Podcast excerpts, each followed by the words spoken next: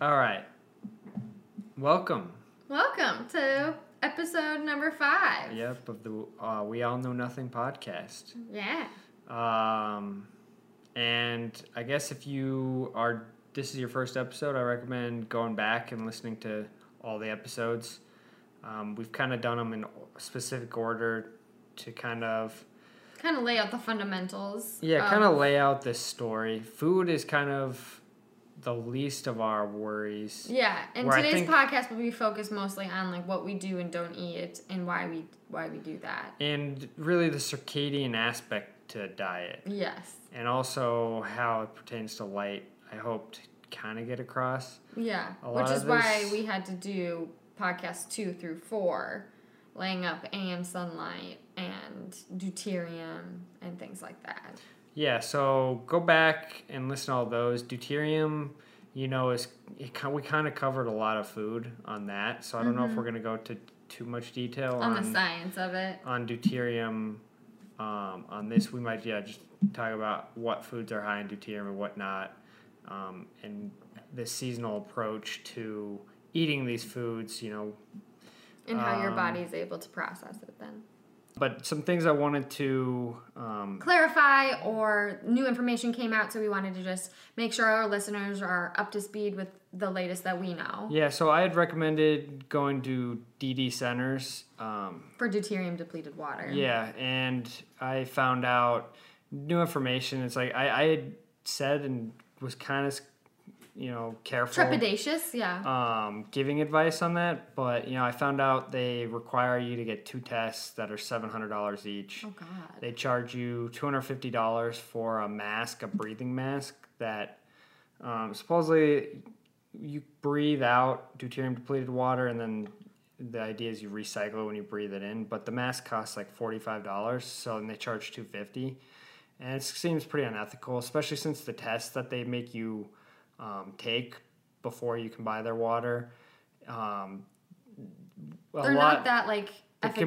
community that I'm in is very skeptical of if they work or yeah not. like the validity of it and like I said, I, I think the MRI is the best route, but it's very difficult to really test deuterium levels in the body.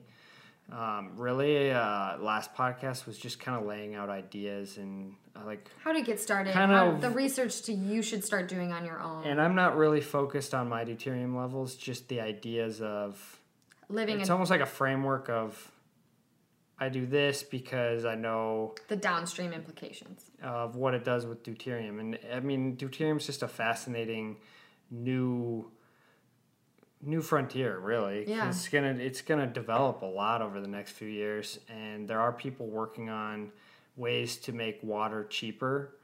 Um, deuterium depleted water cheaper and that'll be huge if you can buy deuterium depleted water for like tenth the price yeah and just keep an eye for that. I mean, um, even if that happens, it- the public's not going to rush to using it. But if you know that it's a big deal, then you can take advantage of it. Yeah So hopefully things develop on that front. Um, if you wanted to do deuterium depleted water, I'd recommend Preventa. Uh, they have a distributor in California. They are from Europe, Budapest. right, yeah, that's kind of where deuterium depleted water came from at first the research yeah and that's like the only other place that depletes deuterium besides DD centers. And just to reiterate, if you do decide to use deuterium depleted water, lower is not better. Always, um, they Preventa does sell 25 parts per million, but you have to be really, really careful going that low. I would never go that low. Um, I would stick around 100 to 120 parts per million and maybe if I was sick, I'd go to 85. And Preventa, so let's do the math here. Preventa, 65 parts per million water is $16.47 per bottle, which comes out to 197 per case. It sounds expensive, but compared to you know other uh, modalities, even juicing is more expensive than this what I would do with the 65 parts per million is split it 50-50 with regularly regular good water and then this stuff. So you would do around let's say the water you're drinking is 140 parts per million. you would add 65 to 140, which comes to 205, and then you divide that by two because you're splitting um, it 50 50. So it puts you around 100 to 105. And I that's that's what my recommend that's what I would be doing if I was drinking deuterium depleted water. The 65 parts per million, 85 parts per million, and split it 50-50 with the water you're drinking. Gotcha. So that's who I would go to if I was to But we do want to reiterate that like the the story is not about the water you're drinking, it's about the water you're producing. So, Mm-hmm. unless you're really sick, it's most likely not worth the investment to get deuterium depleted water. You do want to focus on this podcast though of how you de- like deplete deuterium from your diet and then as well as fixing your circadian. Well, we had iterated. It's not about. It's not even just diet and drinking water. It's really the circadian aspects, avoiding EMF.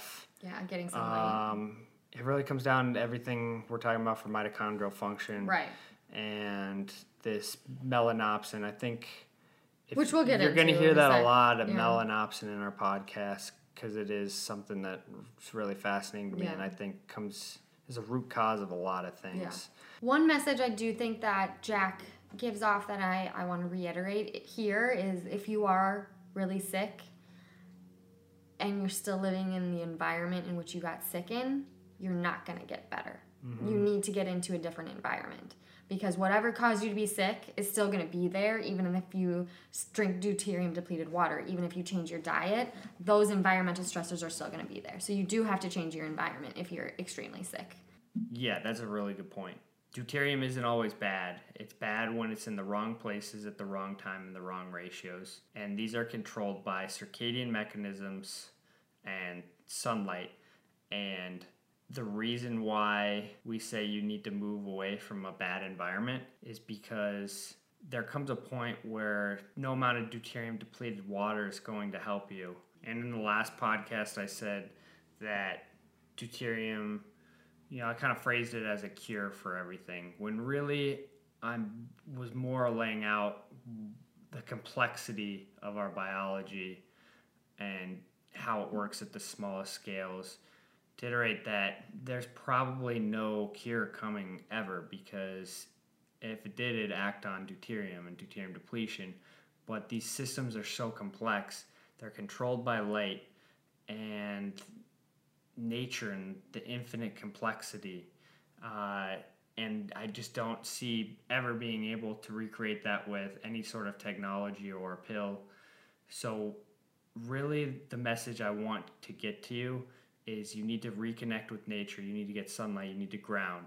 You need to protect your eyes. You need to perfect your circadian rhythm. You need to move away from bad environments and away from other people that are using and abusing the wireless technology. Um, and if you do get sick, you have some ideas and you're not clueless to um, why this is happening. And what you can do is take a trip to Mexico, um, get strong solar light, and you can use deuterium depleted water as a tool. But the ways to deuterium deplete naturally and control these tightly coupled systems that control the deuterium in your body is what you you should be focusing on, and not the deuterium depleted water itself. The other Um, thing we wanted to set the record straight on is we used an incorrect name. Okay, yeah, Mik- Mikhaila, right? Yeah, we said Michelle Peterson instead of Mikhaila Peterson. Yeah. So we met Mikhaila. Most people weren't going to catch that, but she's um, Jordan Peterson's daughter. Right, so she does have like quite a bit of a following. hmm um, there might be a few people that caught that, but Yeah. not a big deal. And then there's one. Oh, I had made some recommend. Like we had talked about not drinking over drinking water, um, and said like Dr. Laszlo Boros doesn't drink any water. Mm-hmm. I'd be very careful to like not drink enough water. Like Yeah. I think that's kind of Kinda reckless crazy. advice. yeah. um, you know, drink when you're thirsty. Just my main point of that was just don't force a gallon of water because you think you're going to lose weight that way. Just drink just really, just drink really good water, and drink when you're thirsty. Yeah. Um, but yeah, let's get into this. Let's get into our Um, food and diet podcast. So So the first thing you wanted to start with is leptin and melanopsin. yeah, so really the focus of diet should be in like it's becoming more of a like word there was a Joe Rogan episode that was primarily on leptin and Oh. two guys pretty much argued back and forth what caused leptin resistance. Mm-hmm. It's kind of becoming like the new like what's causing obesity. Sure. is this leptin, which Yeah, is a hormone for fat metabolism. And the leptin receptor is in the hypothalamus in the brain. And that's also where your SCN is. It's in the hypothalamus.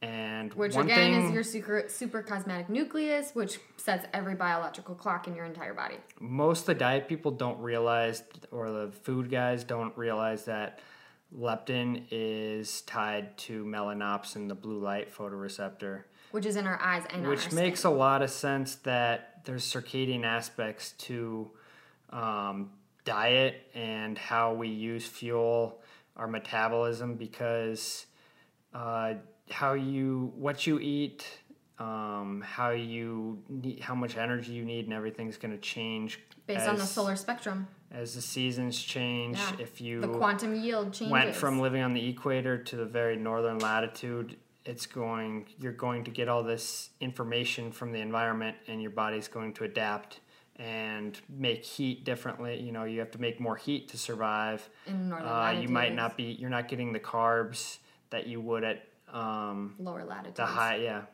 Like a big thing people are missing is the circadian aspect of diet. And that's why i really got my attention from jack kruse because he was the first one and the only one i know that's talking about the circadian aspects of diet which make complete sense to me where it's like you wouldn't be eating the same thing year round um, things change with the spectrum of the sun and the seasons and what's growing in your environment. So it takes paleo to like the next level that needs you need to go to to really get to like what's how we evolved and what's natural. So a lot of it's just common sense. Yeah. You can I'm I'm gonna try and keep it simplified because the leptin and stuff is really complex and maybe an entire episode will be dedicated to that in the future. And I don't feel qualified enough at this point to really speak about it. But I recommend checking out Jack Kruse's work, his Leptin RX, um, his Epio, Epi Paleo RX book.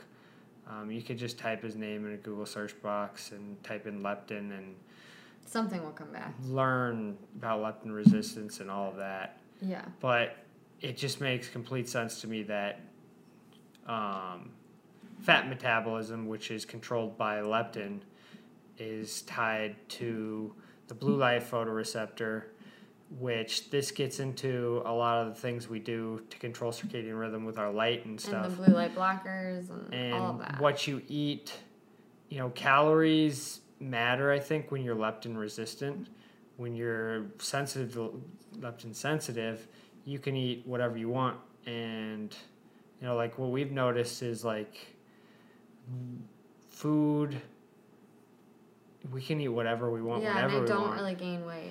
When it's in the right you know like when we're in the summer we eat way more carbs Yeah. we can get away More with a lot more. In the yeah. winter, we kind of button up. Um, this year, I think I'm going to do a lot more carnivore and keto, Yeah. um, just to kind of make up for being in a higher EMF environment. Yeah.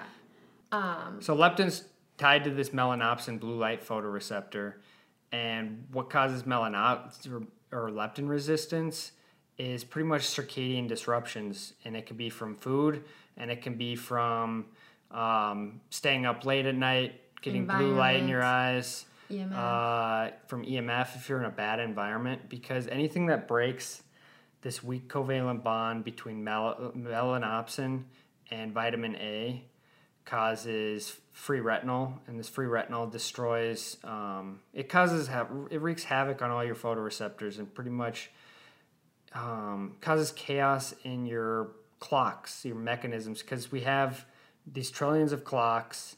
The SC that um, well, the SCN is the main clock, and that receives information from eyes it's directly connected to your eyes and then your skin, your gut, everything, all these things are also tied to the SCN and all these peripheral clock genes. So it's just really Easily destroyed it's and easily really messed yeah up. Mm-hmm. unfortunately especially in humans because we have the weakest covalent bond of any mammal, compared to like we do all these lab tests on rats but la- they have um. Strong covalent bonds because they're nocturnal. yeah so if something's um, giving rat cancer It definitely will give us cancer. there yeah there's more concern in humans unfortunately because we're so sensitive to light um, Yeah. but also your food can also confuse those mechanisms because there's circadian aspects to the Of food, you eat yeah. because if you're eating all light is food is all food is light and um, light is a photon is energy that gets stored in the electron spin and when we eat that food we We're taking in those we're electrons. stripping the electron yeah. so our mitochondria are deciphering the information from the food we eat in this strange way. So again, if you're eating food that's from a different latitude, not only and you're leptin resistant, like not only are you storing more fat, but you're also confusing your body on another circadian level. So that's Yeah. gonna be a recipe for disaster. And I guess I just want to iterate like I don't understand the complexities of this. We're gonna do a whole podcast on out. leptin, right? Well, maybe we down the need More research and Yeah, I mean, as I connect more dots, Right. I'm just pointing out like kind of my focus and to give some people like kind of a broad overview. I'm not pretending to know the absolute details of this. yeah. I'm just. I was more so curious for myself Yeah. of I, I am not well versed on leptin, so I just wanted to understand at the macro level, like how is this causing problems in our body? And I think you answered that question for me. Like it, it messes up the way that your body stores fat, which is immensely huge in obesity, right? Mm-hmm. If you're not leptin resistant, you're most likely not s- over storing fat. Um. So I guess we could talk about The you know a lot of this comes yeah it's Jack Kruse recommendations because he's really one of the only ones talking about this. So uh, he's the one I'm going to follow for advice Mostly on this because he really is an expert on this, and so I follow his. Uh, I've changed my own diet because of his recommendations. I think the most important thing I want to emphasize on this podcast is the timing of eating because that's kind of like my new obsession of like Yeah. when to eat and when not to eat, um, and really only eating when the sun is up. Mm-hmm. Um, Pepper joined us. Hey. Hey, baby. wonder if they can see the, that camera. I know. I wonder if they can just see your ears or something Um, pop up. So one thing we do is we eat 30 minutes within sun rising. You know, we go on a walk, get early AM sun, then we have a big breakfast. I've switched to eat, trying to have my biggest meal in the morning. It's really high in protein and really high in fat. Um, Yeah, we typically have eggs and sausage and bacon. and we'll talk about the things we eat Oh, yeah. later on. And then um, also being done eating. So only sunset. eating when the sun is up, I think, Mm-hmm. is extremely important.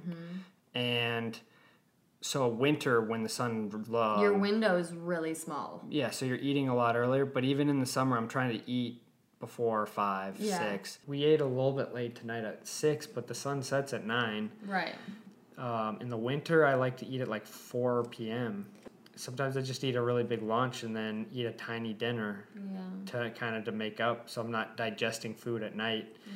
Yeah. Um, and really, what that's, I think you're supposed to be eating when the sun is up, and then there's all these mechanisms that are circadian driven at driven at night that only work when like you're you don't have. Um, Food to digest.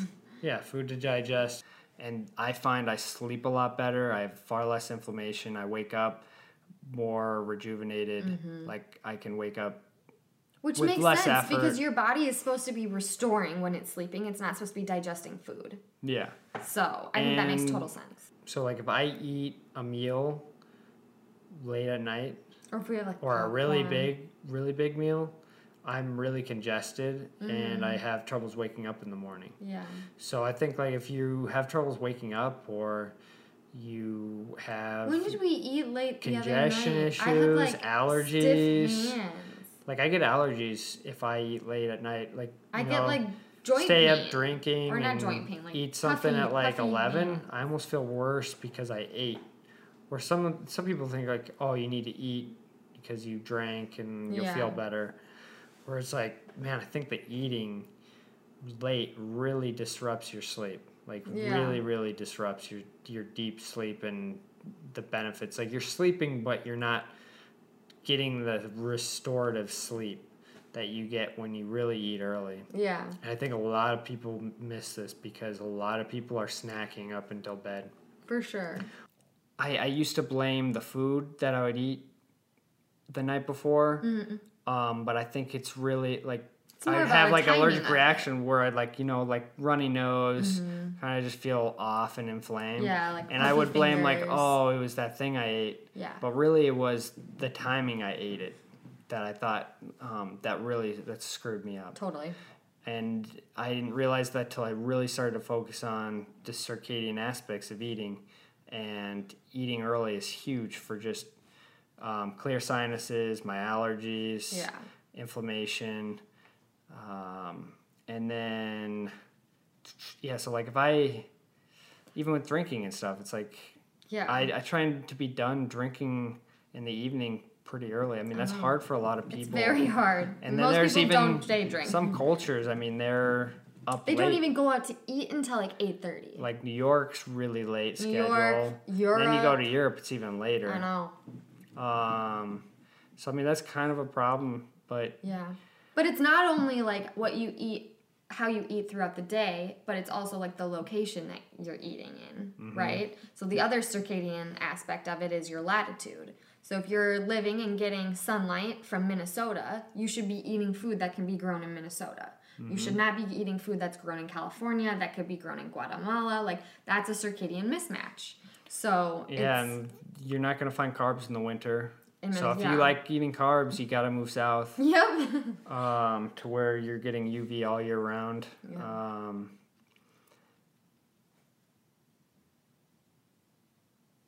But though that's the circadian side of diet, and so that's kind of the framework of why we eat what we eat. So once we get into it, you can understand why we're. It basically seems like arbitrary diet guidelines if you don't understand why we're doing it. something on top of that, I, I think you should eat outside. I wrote that down. Yeah. We try and eat. We try and eat most of our meals outside. Um, this summer we've eaten most of them. In the winter we have the greenhouse and we're out there eating breakfast in the greenhouse. Yeah. Uh, I think there's something to eating. There's this information of the light in your environment, the food you're eating. Um, that's some recommendations that Jack Kruse has given, and I follow it. And I think it's I think it's great advice. What if I've nothing noticed- else, it's kind of nice to be outside and Yeah, have that be a nice. ritual. But what I've noticed is when I'm out in the sun eating, I'm actually very, how do I say this? When I'm eating outside, I can never finish my meal. I'm full so quickly. Yeah, But then if I eat inside at work, it's like I'm a bottomless pit and all I want to do is snack and snack and snack and have more food. Because and if you think about it, that makes a lot of sense because blue light is meant to stress you out, which means you're more impulsive, you tend to have like a higher appetite. So, Yeah, so like watching TV at night may Will make you you, yeah, to snack and eat more, and it's also raising your blood glucose, your insulin, uh, making you insulin resistant. Right. It's um, and being in a high EMF environment does the exact same thing. Yeah. It's crazy. Like, I know our first podcast, we kicked off Phil's top 10 things for mitochondrial health, and it seems like every podcast we're going back to that list of things. But what we've really learned is all of them are so interconnected that we would be remiss if we talked about diet and didn't talk about all of those other things because they're so interconnected. Yeah, true. Nice. Another aspect, so it kind of goes along with circadian rhythm, but the importance of DHA, especially yeah. if you're in the northern latitudes. So it is tied to circadian rhythm because you know in in nature you find higher amounts of DHA at northern latitudes. Right.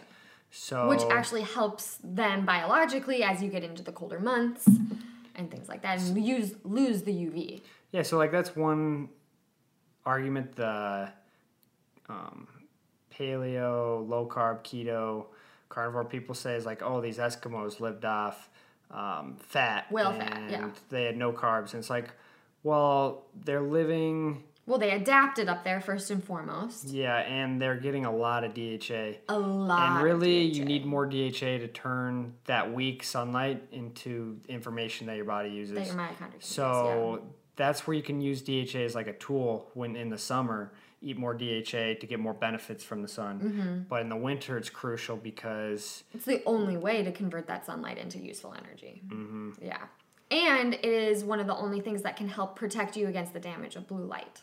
yeah, it's doing a lot of things. So I We DHA is cannot very- stress the importance DHA of DHA. is complex, but yeah, I can't stress enough getting seafood. You can't get it in a pill. Um, Yeah. and I think that's huge. We'll talk about the things. Yeah, we we'll talk about the different DHA. types. But there is a yeah circadian aspect and why you should eat DHA, especially in Minnesota Yeah. or Northern. pretty much anywhere in the U.S. You're gonna need more, especially with the changing environment. yeah.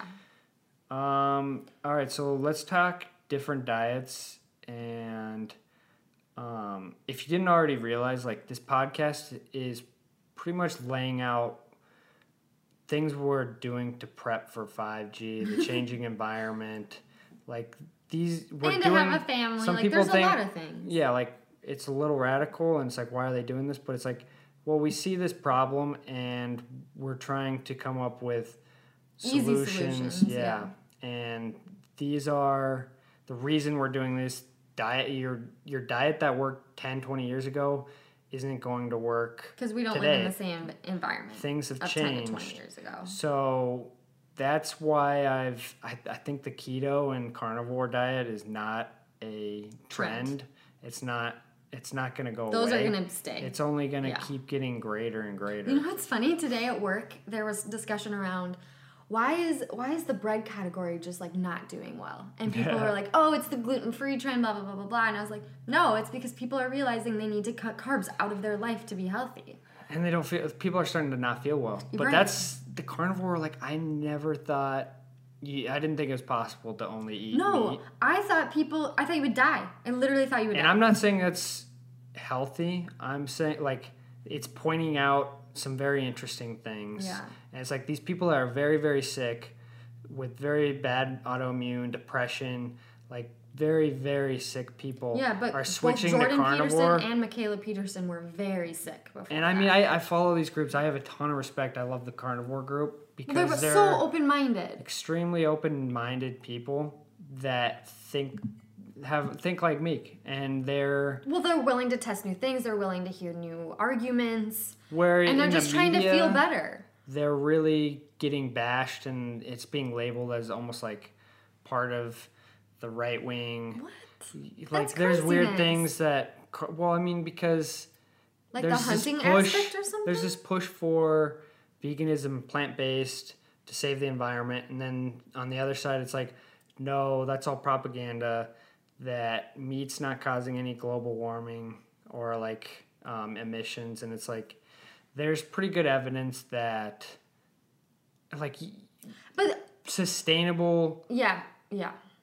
Grass-fed beef like you need hoofed animals there's it's, i mean it's just it's the natural thing It's an eat ecosystem. Yeah. where you're you're ripping down ecosystems To and plant it's really unnatural to to, make try plant-based shit. so i'm i'm sorry if you're vegan or vegetarian but i'm kind of i lean definitely towards the um Carnivore keto. mhm. But we definitely identify with the vegan and the vegetarian because, I mean, we try and eat as local as possible. We hate factory farm.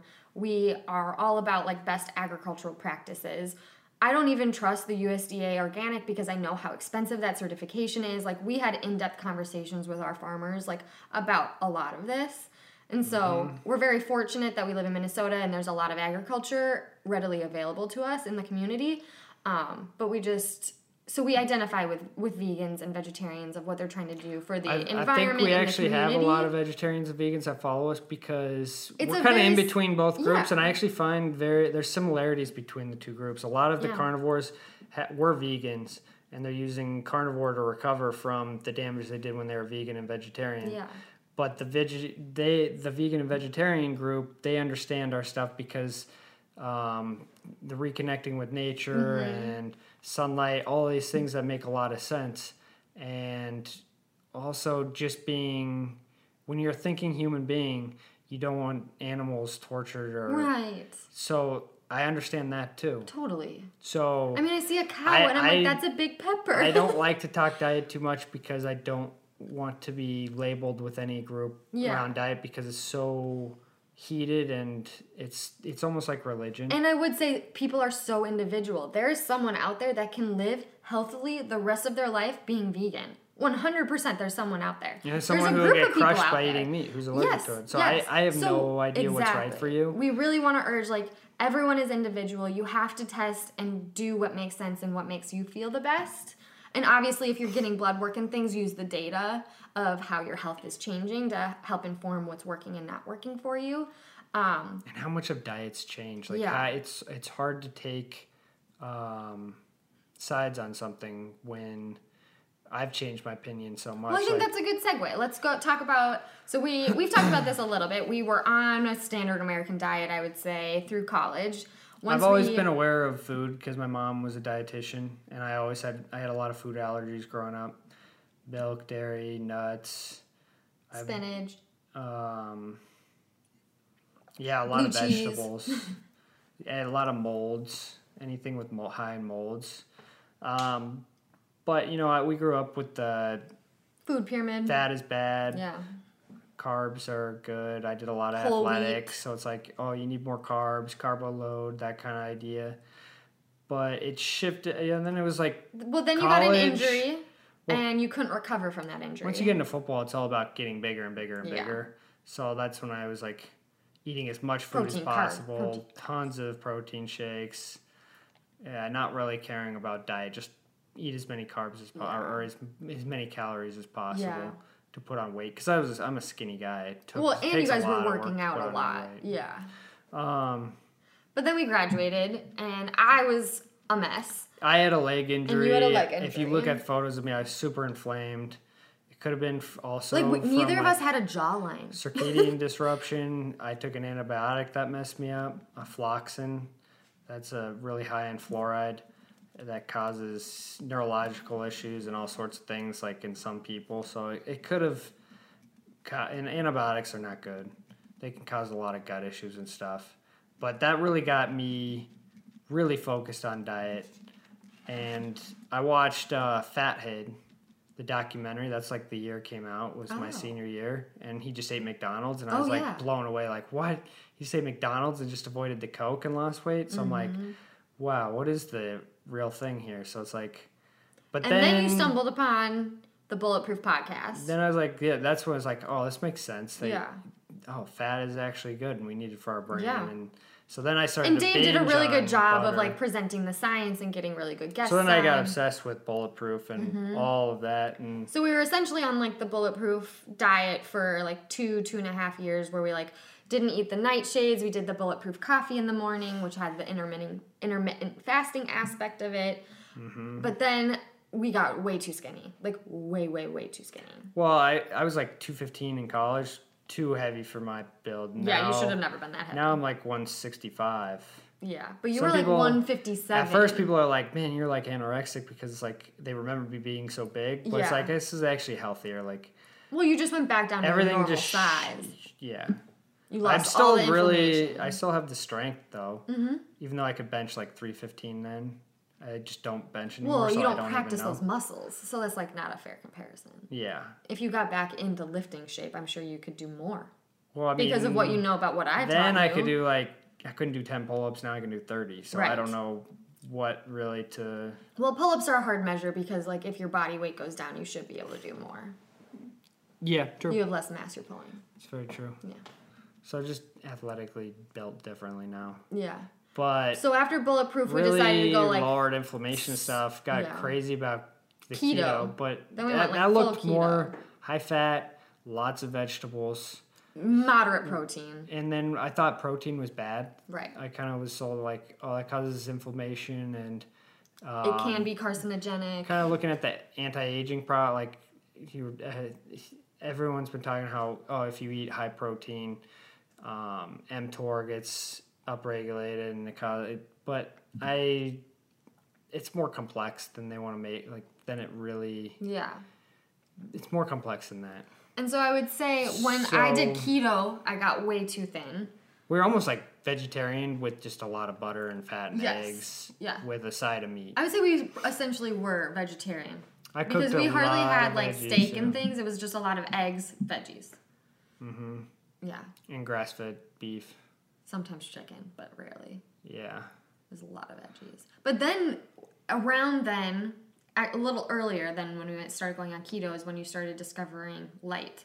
And that's when we started wearing our blue blockers because not only was Dave talking about it, but you started stumbling upon Dr. Kruse. Well, I probably was wearing blue blockers two years before stumbling upon Kruse, Right. and that's why Dr. Jack Kruse's stuff started to make sense because it was like, You had already heard oh, about the there's something light to this light. Because then, But we really didn't change off of the keto diet until like this last year and a half. yeah, we we haven't really been strict keto in a long time. I guess more low carb, yeah, just low on carb. and off, and now I just see there's more reason to. So now how we because it's just yeah. Mm-hmm. the changing environment. And I think people are finding um, health or getting health. I think the issue is the EMF and stuff because of this deuterium. So Mm-hmm. these are the keto diet works and the carnivore diet works because I think they're deuterium depleting diets and Mm-hmm. it makes up for circadian disruption. Yep. So I just view it as as the environment changes. Um, It just means we have to be more strict in how we were meant. And you can eat you can food. use diet as a tool. It's not the end all be all. Uh, if you're controlling for light, you have a lot more bandwidth to be to cheat a little bit on the diet. definitely, if you're getting a lot more sunlight, like if you if you move to Mexico or like you were You can outside probably all do no day diet restrictions. in the summer, you can be a lot more lenient on your diet. yeah. Um, and you know, just the how lept. It all comes down to this leptin resistance Yeah. stuff. So the And- journey we've been on in diet was basically we did bulletproof, then we did keto, and now how we would frame up our diet is it's a local seasonal diet.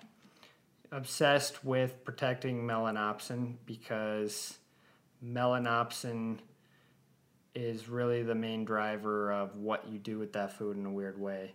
Um,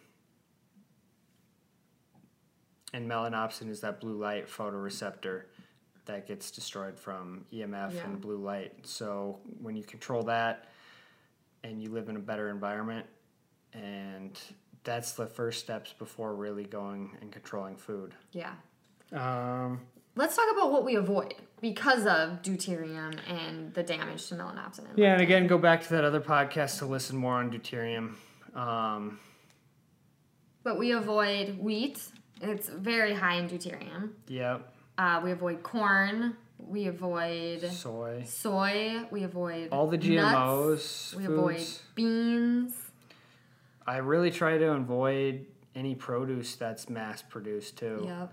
Like I try to buy as local as possible, Mm-hmm. but sometimes you know it's like you can't always do that. No. But if you're gonna Minnesota. if you're gonna gorge and have your whole diet based around veggies, I think you better be getting them local. local.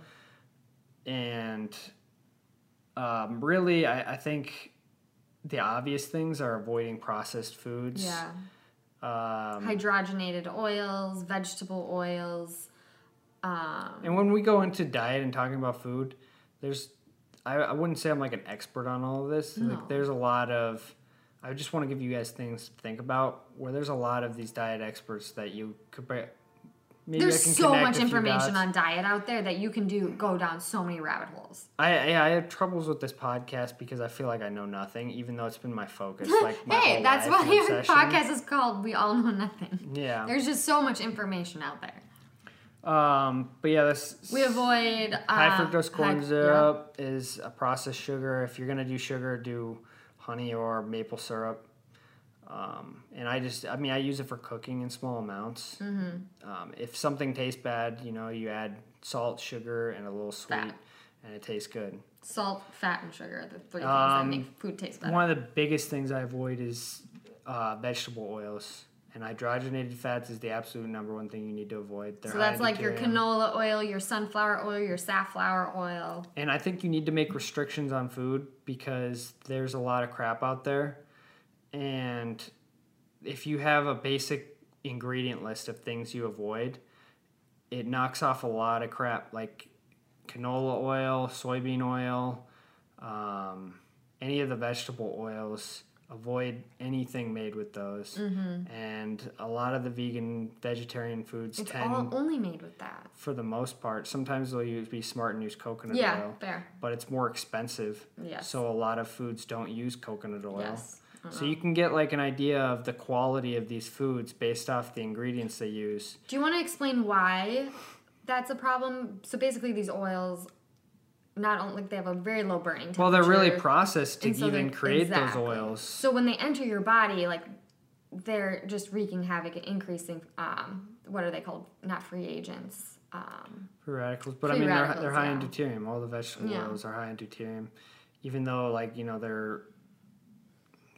I, if like if you Dave Asprey will say they're rancid Mm-hmm. fats, where a saturated fat, you know, is a stable fat. sure, that makes sense. But really, I think the importance is the deuterium content and Yeah, the different fats. So I stick to butter, coconut oil, olive oil. If you're gonna do olive oil, Don't heat it. um, don't heat it, but also avoid California because you're gonna get, Mm. Get glyphosate. Italian, yeah. Um, yeah, I, I buy Italian anywhere from Europe. Europe. They have way stricter rules. Yeah, if I if I'm getting food, a lot of I I actually favor things coming from Europe because Yeah. it's gonna be higher quality. And similar latitude. there's good reason that when you go over there, you don't get sick from the food that Right. you eat. And I then- love it there. Yeah, people just feel better from the food over there. Even the gluten. Mm-hmm. Yeah, I know people with celiac that can go to France and have no problems eating gluten. But avoid everything with glyphosate. So glyphosate is the weed killer Roundup, and it's really sprayed on everything.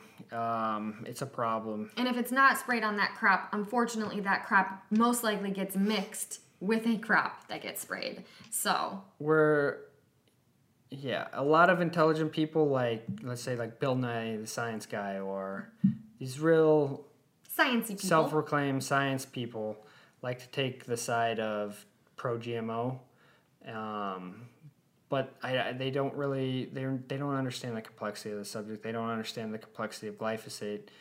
The debate um, saying glyphosate is a safer is the safest um, herbicide or pesticide you can use compared to everything else. So it's actually a good thing. Like that's, That's what like they'll crazy. tell you. That's like saying cigarettes are still better than guns. It's because they don't understand the mechanisms and how it's working in the body. Because it is a lot different than just like a poisonous chemical that kills. Um, so it was invented as a chelator, which means it binds to minerals and metals, and they used it to clean um, bats and like industrial um, material. And because it it's a chelator, and what it is is the nitrogen binds to the minerals or these metals. And in the body, glyphosate replaces glycine. Glycine's the number one amino acid in the body, and it's the number one amino acid that makes up um, collagen. And collagen is the protein. you know, an it's the number one protein, but it's an interesting protein in that it uh, works as a semiconductor, and it's the main like light antenna that we were talking about in the last podcast, where exclusion zone water it's hydrated with, and how it acts as a light antenna, and it oscillates, and all of these light signals um, for the body come from what light's doing with collagen. And this collagen is a semiconductor and when it's replaced with um, glyphosate it loses its piezoelectric ability, which means it can't um, build an electrical charge or store the same um, electrical charge.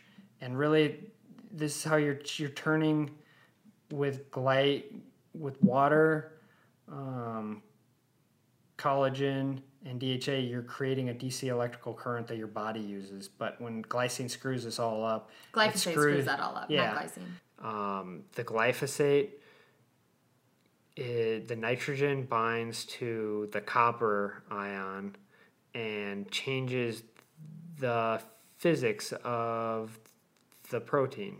And glycine has some really crazy physics compared to Glyphosate. glyphosate. It has They're not the different same. um, interactions with water. And It nature changes selected for glycine. it changes the physics of this protein and what it's doing and it causes you know kind of chaos it disconnects you from the sun yeah.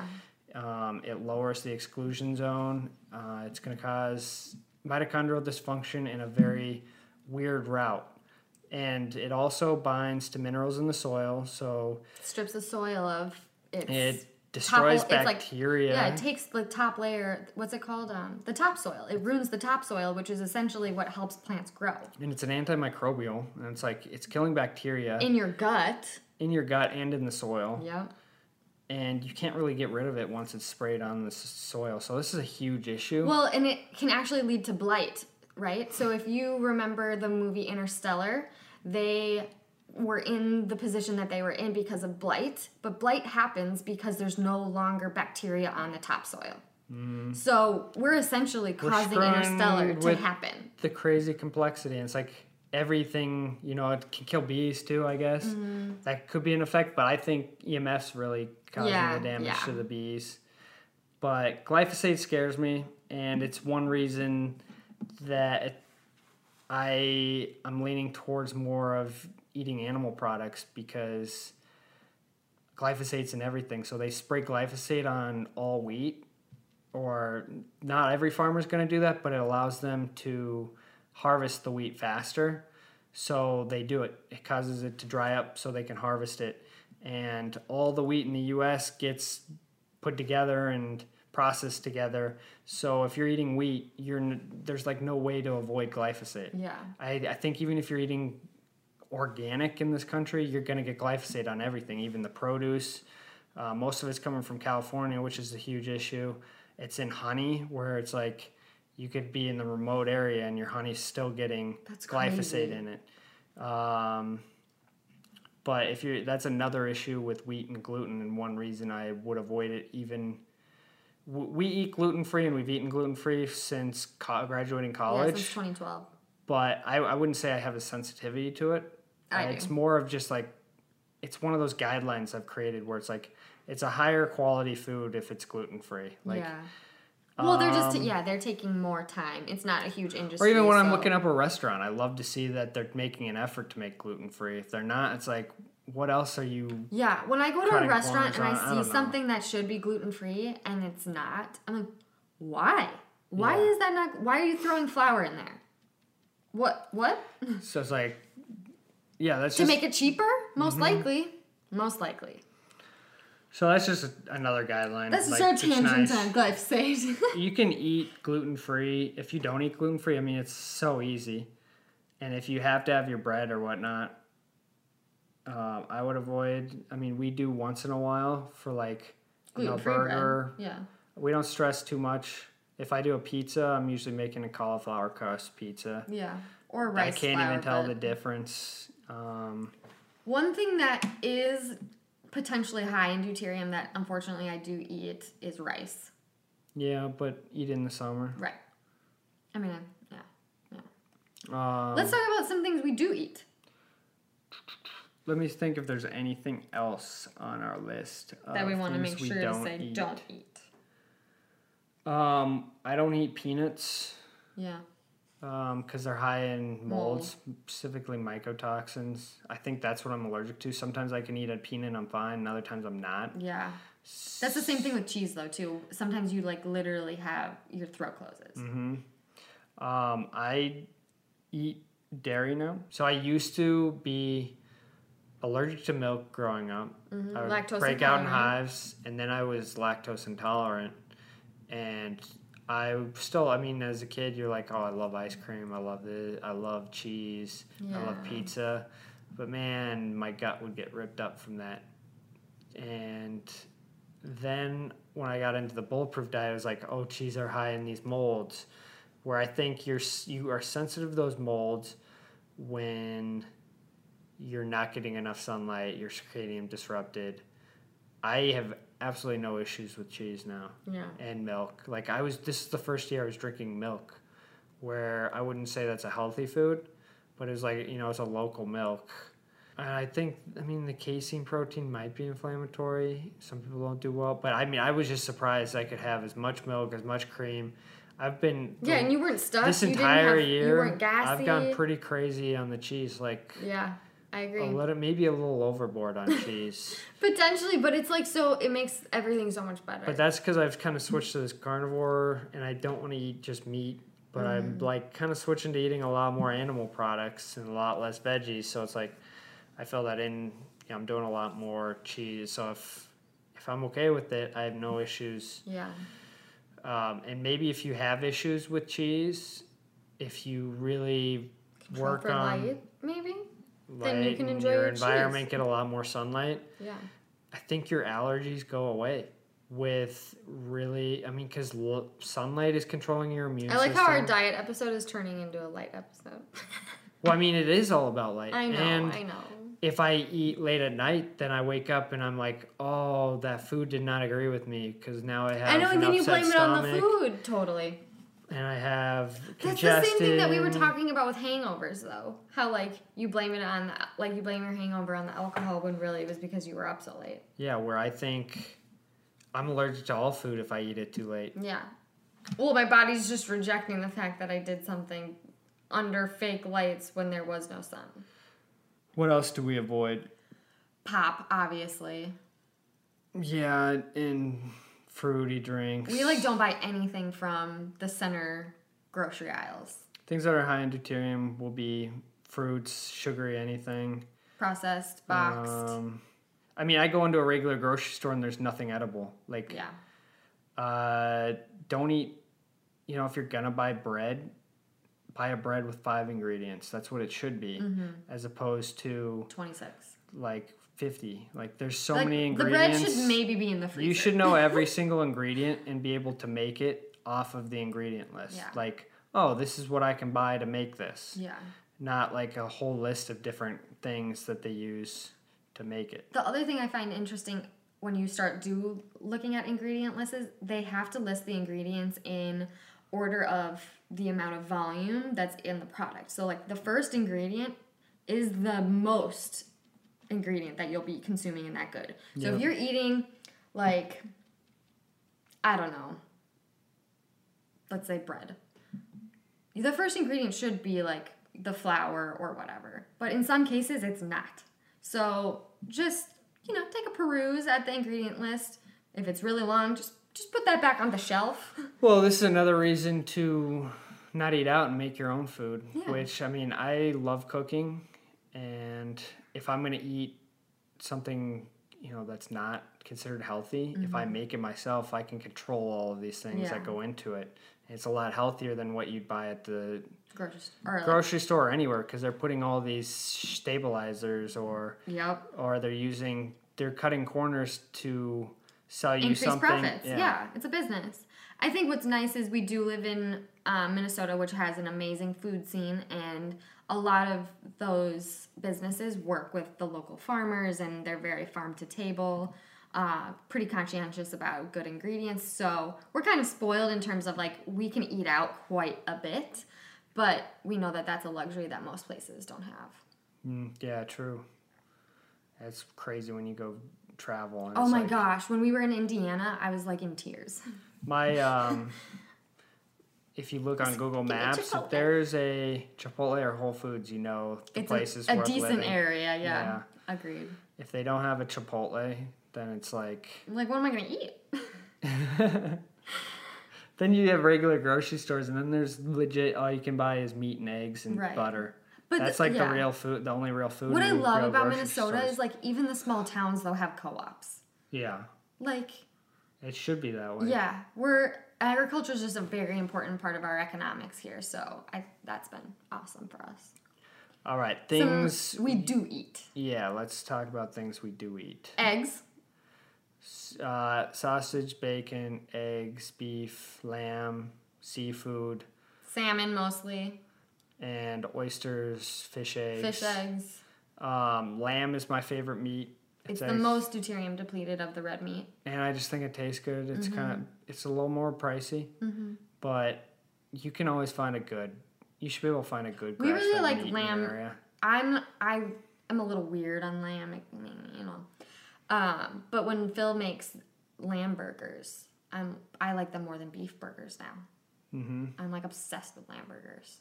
They're Yeah. so juicy. Um, also make sure the meat is local. At least I try at least buy U.S. meat. Yeah. So like Whole Foods meats coming from New Zealand for the most part. Where I was there the other day, we I just needed some taco meat for dinner, and it's like the best thing I could buy was buffalo from uh, Texas. Oh god. So I opted for that. Then That's terrible sourcing. Zealand. That is terrible sourcing. They're I mean they're driving their Amazon, so they're gonna find every way to make the cheapest like I know, but grass- that's just terrible so sourcing. and they they kind of rob you too because they charge a lot of prices. So if I go to the farmers market, I can get cheaper Minnesota meat and that's cheaper. Yeah, better quality for cheaper. So really utilize people that are local, and sometimes they're not going to be at farmers markets. You have to find them online or like you know some other way. yeah, if there's a CSA, you can do a CSA where you can like go Um, in on a cow. At least in Minnesota, you can do that. You can like buy a full cow, you can buy a half cow, you can buy a quarter cow. Yep. Um, and then you get a bunch of different variety of cuts too, and bones to make your own bone broth. Um, we do eat a lot of bone broth. We make we've made our own chicken bone broth before. Mm-hmm. Um, I opt for beef though for the most part. I try and stay away from chicken, but sometimes chicken just makes sense in the recipe, so I eat chicken. Yeah, But I prefer the taste of the chicken bone broth, but For breakfast, we eat pretty much sausage, bacon, And a lot of sausage because it's it's actually kind of cheap and easy, and you could cook it a lot of different ways. yeah. Well, and you can make a lot at once, and you can either freeze it or put it in the fridge, and then it's easy for us to like reheat um, on the stove or in the oven. Oh, very important. Do not use a microwave, ever. Yeah. that dehydrates all of your food. You're basically shaking all, and I'm gonna say this wrong, so correct me, Phil. But doesn't it essentially, when you microwave it, it shakes all of the water particles until they until they start evaporating, and that's what's heating up the food. So essentially, you're not only like deuterating it, but you're also dehydrating. You're not de- you're not deuterating, but you're changing the information in the food. Okay. So like food has information in it. So there's ways to process food. Like there's people who won't even use a blender because exposing it to that magnetic field and spinning it changes the or like the spin of the electrons and protons where this light information is stored. Um, the further your food travels, the less of this information there is in it Yeah. So you're and it can be recorded like Yeah. there was like that um i forget what it's called but it's like a laser pretty much that target was looking at using to Oh, yeah. source their food and like determine what it's worth and you could like have it in the grocery store to see like pretty much the, The qual- the real quality of your produce Yep. Mm-hmm. because not everything's equal and how, what how long has it actually been there and the more people it's touched the further it's traveled the far like longer it's been plucked the less benefit you're gonna get in from there. it. Yeah. so that's where like yeah you're eating pr- a lot of produce but you paid a lot of money for this produce that's shipped halfway across the world that It wasn't just- ripe when they picked it. It ripened on a truck across slow mo going across the U.S. yeah So and how long did it sit in the grocery store yeah. So sorry, that was my tangent on just don't use the microwave. And then how are you processing your food? Like you're spending a lot of money on food. Do do it well by cooking it on the stove slowly or, oven, however yeah. way. Yeah, you want to do things at low heat. If you do things at high heat, you're damaging the fats. Um, so you want to do things on low. Depending on the fats. Yeah. Yeah. So like I don't cook Each with olive oil, I add it. at the end. Because each hard- fat has a different burning It's hard point. to damage butter and saturated fats. That's also why I like them. hmm Um, What else do we eat?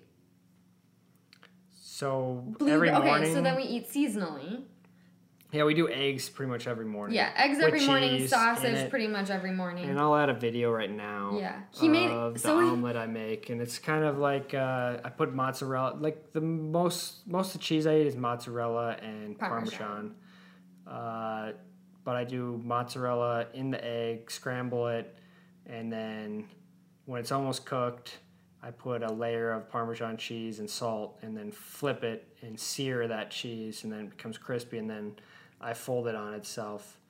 Um, and then I eat it with like either sour cream or um, marinara sauce. I eat a lot of marinara sauce with things because I like summer, yeah. I like sauces because I get bored and you can Yeah. change so many flavors in a spaghetti. but you don't eat marinara, sauce, when tomatoes aren't being grown here.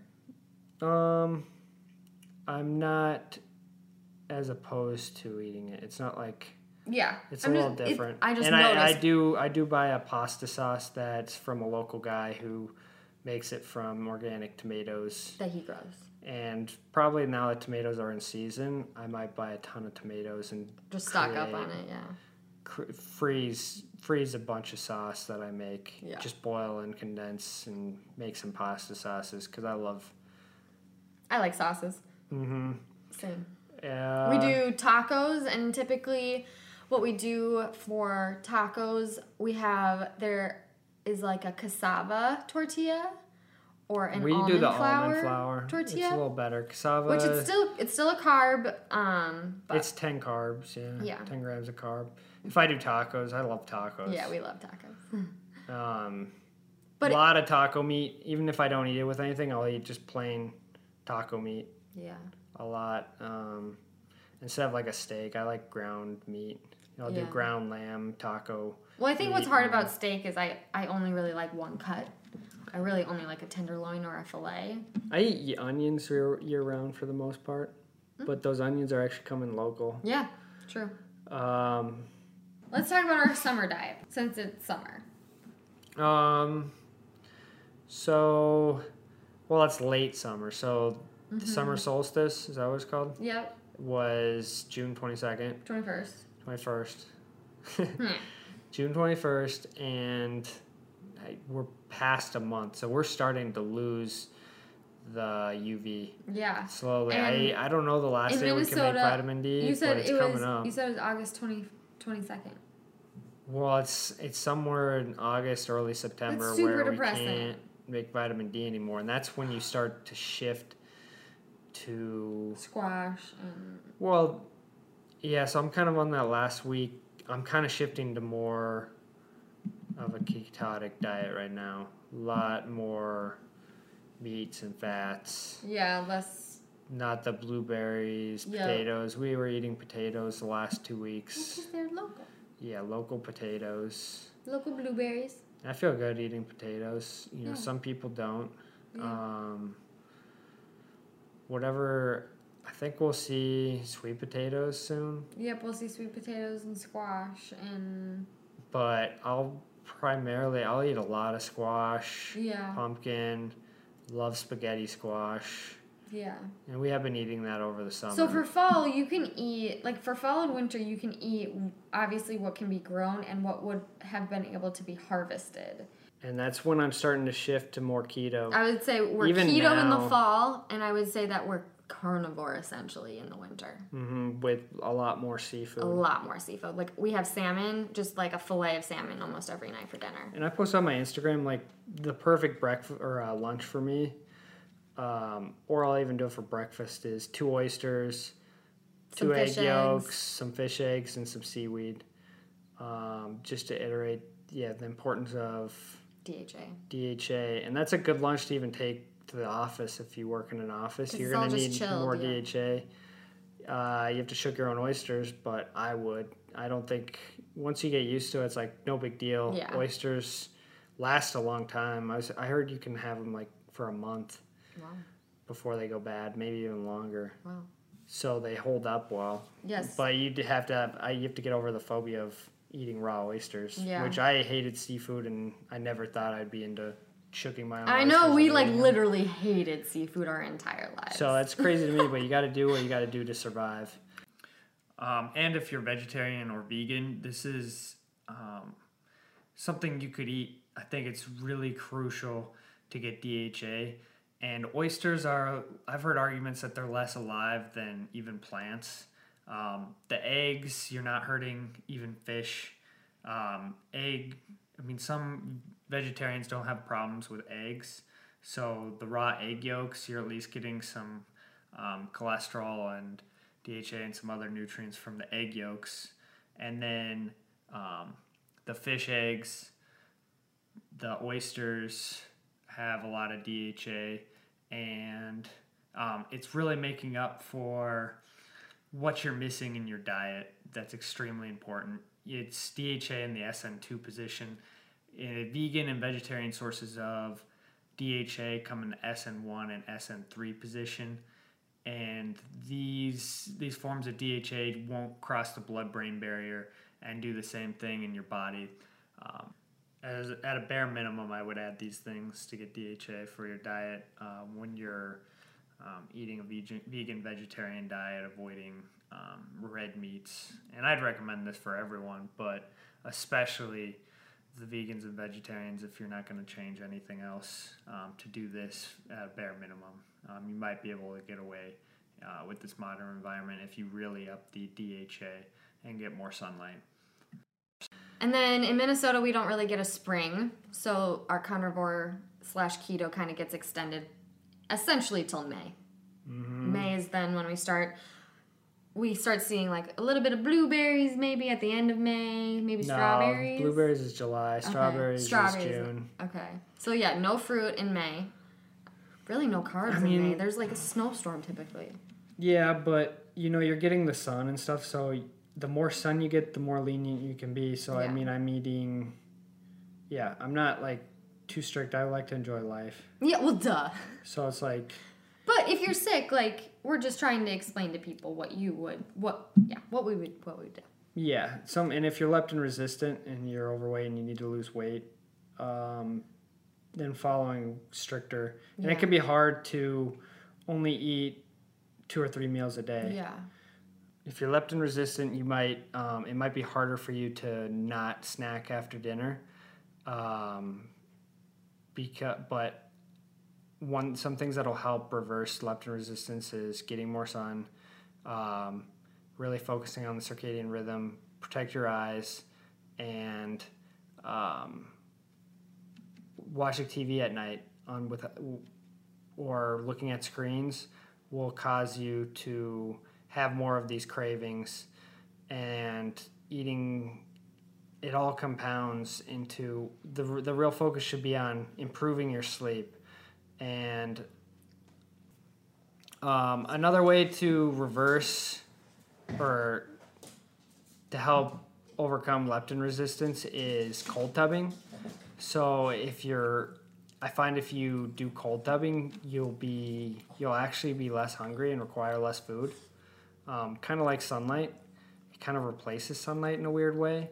But that's what I would try if I had a lot of cravings that you can't control. If you're having troubles, you know, like you eat dinner at five, but you're starving before bed and it keeps you up.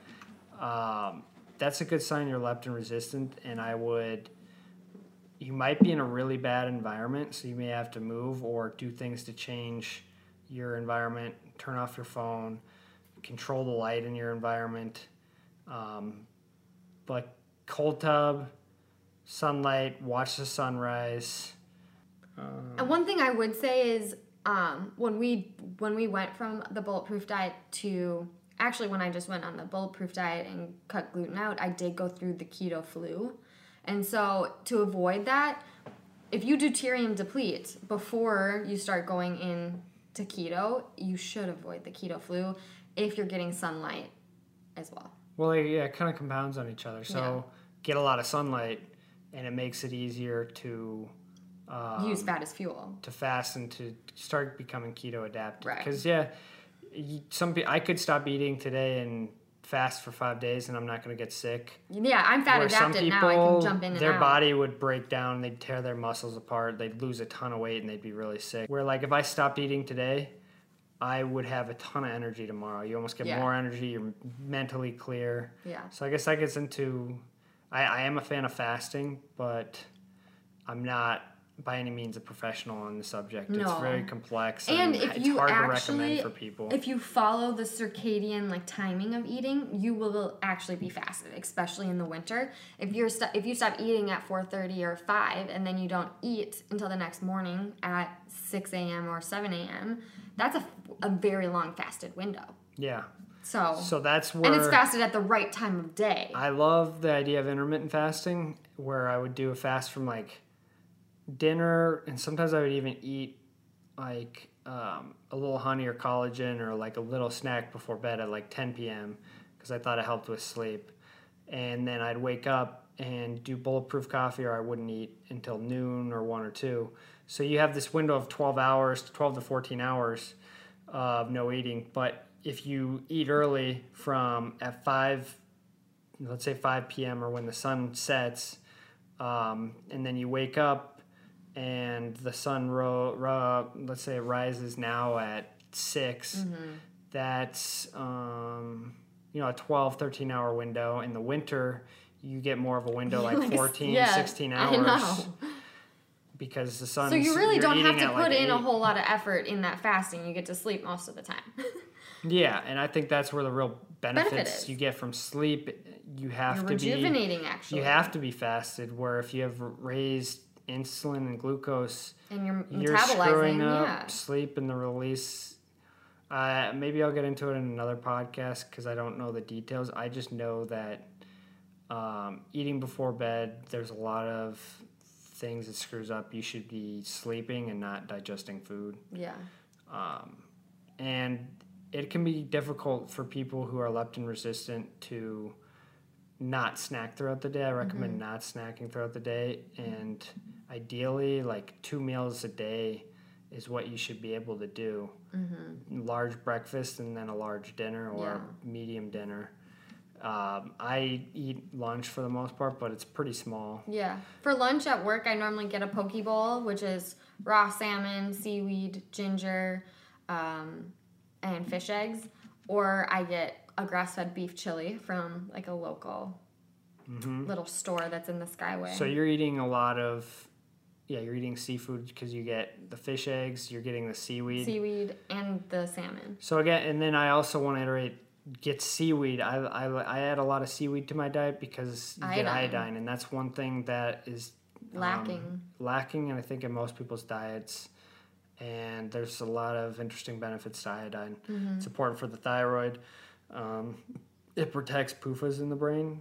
PUFAs, Ooh, that's a new which one. is I don't know what um, that is. DHA. Oh, okay. So, um, yeah, Interesting. it's important for brain health. it would make sense is- that it like works with DHA because it's found in a lot of food that has DHA. And maybe I'll get into this another time, but I yeah, this is another one of those. Yeah, we have a whole podcast that I think I just know it's DHA. important, so I eat seaweed instead of taking a supplement. Yeah.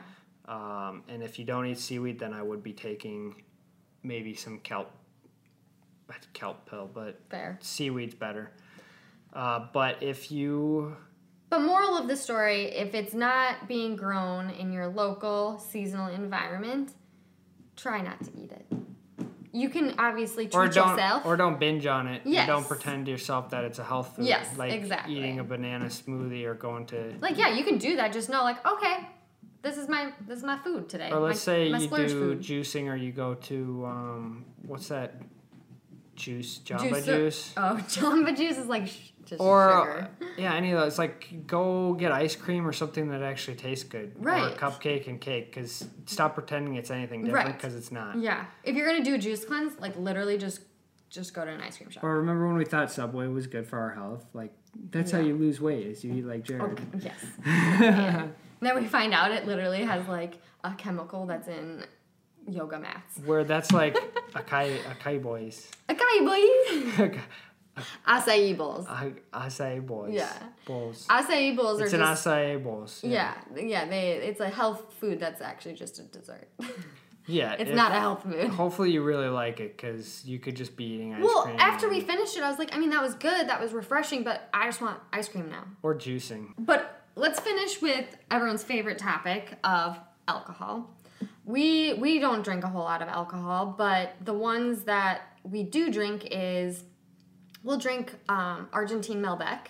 It's really high in resveratrol. It's um, the grapes are grown at high altitude, so you're getting huge UV benefits from those grapes. The water is deuterium depleted in it because of the altitude. Oh, so true.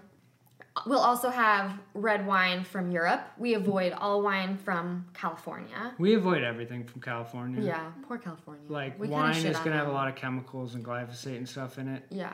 So- no, we used to want to move to California because like it, it has a really great culture, it has a good climate, but unfortunately, Yeah, I'd say I get along with West Coast culture the most. yeah. Like, I mean, I I get along with East Coast culture too. love LA and Minnesota is like a, a hybrid of New York and LA, I'd say. Hmm Like we we talk really fast, we get the cold winters, but we are like very naturey, like we don't want to work too hard. we want to enjoy our summers.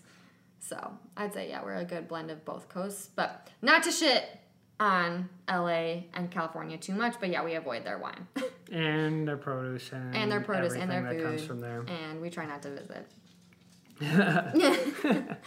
but um, Europe, we will we'll drink red wine from Europe. We avoid white wine. It's me, me, me, me. yeah, Um, if we're gonna drink, I drink, a cider here and there. Yeah, I opt for tequila. I don't yeah. know. I just will do. I can't really give too much advice on alcohol 'Cause I don't really or drink. tell people not to drink. But you know, obviously, You have to go with how you feel. It's maybe good in moderation. Wines at high altitudes are probably better for you. Yeah. I'm on Jack Kruse's team on that side. Of Yeah, That resveratrol stores UV light, and you get some health benefits from wines at high altitude. When they're harvested, there's UV light present still in the environment. I think there's something to that. yeah. Um, And then the But, one last yeah. thing I would say is coffee. Um, oh yeah, coffee. We I do decaf coffee. I really actually hate caffeine. I hate the way it makes me feel. I hate the way that I get sweaty and jittery and things. And I still get sweaty and jittery when I have it with butter and when I have it with like a fat to help absorb it. So I just don't like the way it makes me feel. So I do decaf. Um, yeah, and really, I'm doing decaf to almost get off of like addiction to the caffeine of coffee. Yeah, which I never really had. I'm just addicted to like having my I'm- warm beverage in the morning. I don't even know if I feel caffeine, but um, having a caffeine in something can cause you to develop an acquired taste for it. I think so. Drinking I mean, it is addictive. Decaf, and I I think it dehydrates you in ways. It also um, it affects your sleep. Even several like drinking in the morning can affect Twelve hours. a lot of later. like uh, we might get into it more um, of why I'd be concerned about um, drinking caffeinated coffee as the environment's changing. yeah. Um, but it's also high in deuterium because it is the the flower or the bean of the plant. so I would just say stop tricking yourself and telling yourself that it's a health food. Yeah. Like if you're if you're struggling with something, maybe just cut the coffee out for a few weeks and see how it goes. Yeah, or switch to decaf. I think it's huge. It's Yeah. not easy at first, but once you get through the first like two three weeks, then it's like oh I don't even. Miss Yeah, exactly. For me, it's more of like, ooh, my warm beverage as I'm sitting at my desk and like checking email. You know, I, I don't even necessarily. Yeah. But yeah, that was our diet podcast. Uh, subscribe on Apple, YouTube, Stitcher, Spotify, Castbox. Find us on Facebook, Instagram, or Twitter at Waken Podcast, W A K N Podcast. And let us know what you think. Let us know what's working for you. Let us know. Um, It gives me What ideas. hearing, yeah. hearing It anything really- or questions yeah. gives And me ideas of it what helps I should steer talk our about. conversation. Yeah. Because I really don't know what people don't know. Like It's- I, we all it's strange that, yeah, I I know all these things and then I forget. Like people are still stuck on or just starting to discover. what a calorie is. Yeah. but that's fine. I mean, that's what we're here for, and we're happy to share what we have researched and found. But again, we know that we don't know everything. We know that we all know nothing. So, thanks for listening, Um, and tune in next time. Peace. See ya. Bonjour. Au revoir. Au revoir. Bonjour is hello. Uh, what's bye? Au revoir. In uh, it. Arrivederci. Arrivederci. Arrivederci. Adios. Ciao. Adios, amigos. Bye, Pepper. Wave, Pepper. She wants dinner. That's why Where's she's Pepper? lick attacking me. She's on my lap. Put her on the table. Bye. Pepper, come here. Come here. She's like, no, I want dinner. Go to dad. Come here. Go to dad. Oh. Our cat dog. Bye.